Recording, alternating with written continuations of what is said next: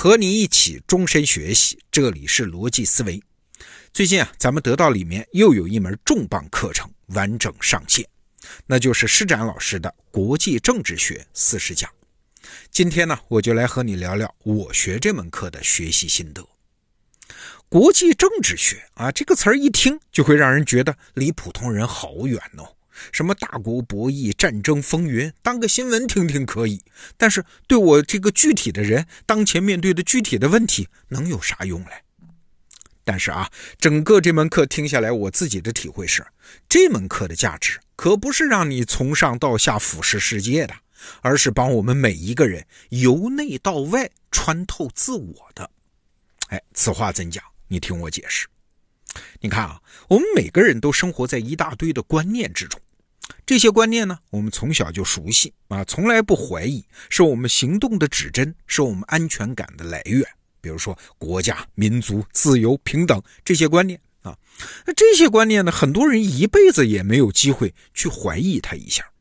当然了，在一个稳定社会中生活的人，也没有必要怀疑他们啊。你和周围的人想的都一样，这是你活得很正常、活得很顺心的基本保证啊。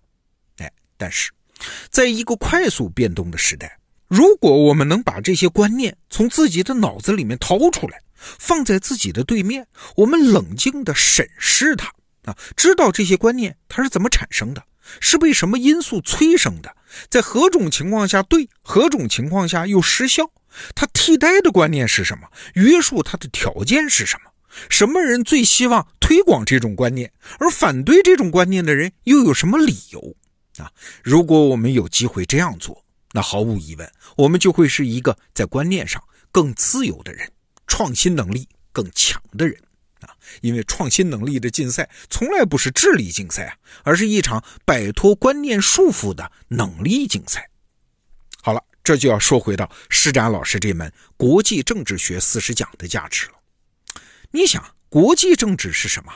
它不仅是一门学科啊，它是一种视角。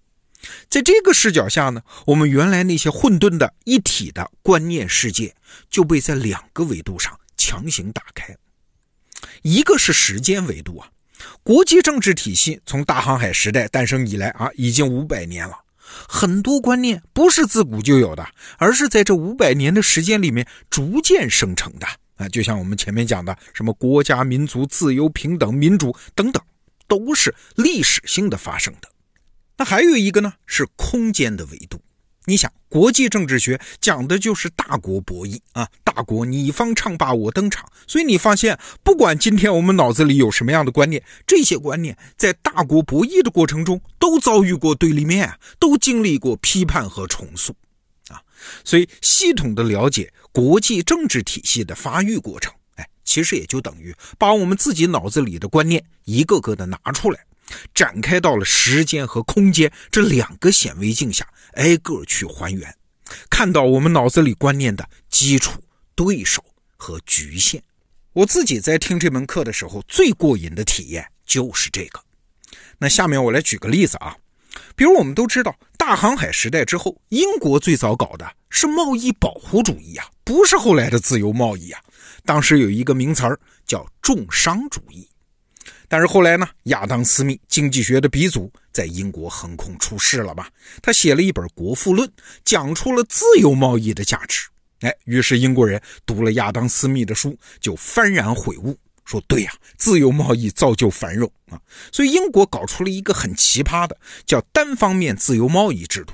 也就是说，我英国往你们国家那儿出口东西，你是不是收我关税？我无所谓。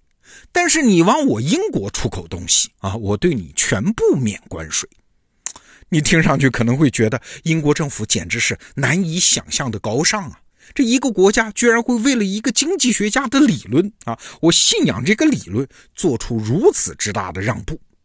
直到今天啊，亚当·斯密的自由贸易的观念也是深入人心。那请问这套自由贸易的做法对不对呢？哎，听了施展老师的课之后，你的答案应该是：看你站在什么国家的立场上，什么发展阶段下看这个问题。哎，也就是说，亚当·斯密那个观念系统放在国际政治系统演化的视角下，也就是在时空两个维度下一展开，哎，你会看到另外一套事实。我们首先问个问题啊，英国人最早的时候，他为什么要搞重商主义的贸易保护嘞？因为啊，那个时候工业革命没开始嘛，国家间的竞争它主要体现在贸易上，贸易就是买来卖去啊，对吧？这种行为没有什么差别的，可以说是同质竞争。所以，同质竞争的战场上，强化自己，打击对方，这是一个理性的选择啊。而且，贸易是靠什么来保护的呢？当然是战争能力呀。战争能力靠什么呀？真金白银呐。所以，贸易保护主义就是拼命卖东西给别人，让本国囤积足够多的黄金和白银，有能力在战争中击败其他国家。哎，这就是重商主义的经济基础啊！你能说他错了吗？那为什么后来英国又开始信奉亚当·斯密的自由贸易呢？你想嘛，亚当·斯密的《国富论》发表在哪一年？一七七五年，对吧？那这个时候，瓦特的蒸汽机也搞出来了，工业革命开始了。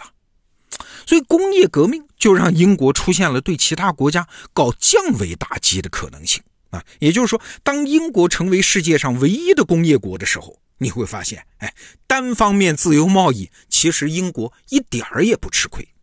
我们算算账啊，英国当时出口的都是工业制成品，那别的国家它无论收不收关税，它都得从英国这儿买啊。那如果你这个国家关税收得高，那你的国民还是会通过走私的方式从英国这儿买，所以你收高关税，那是自己给自己制造大量的走私犯啊，你就变成左右手互搏了。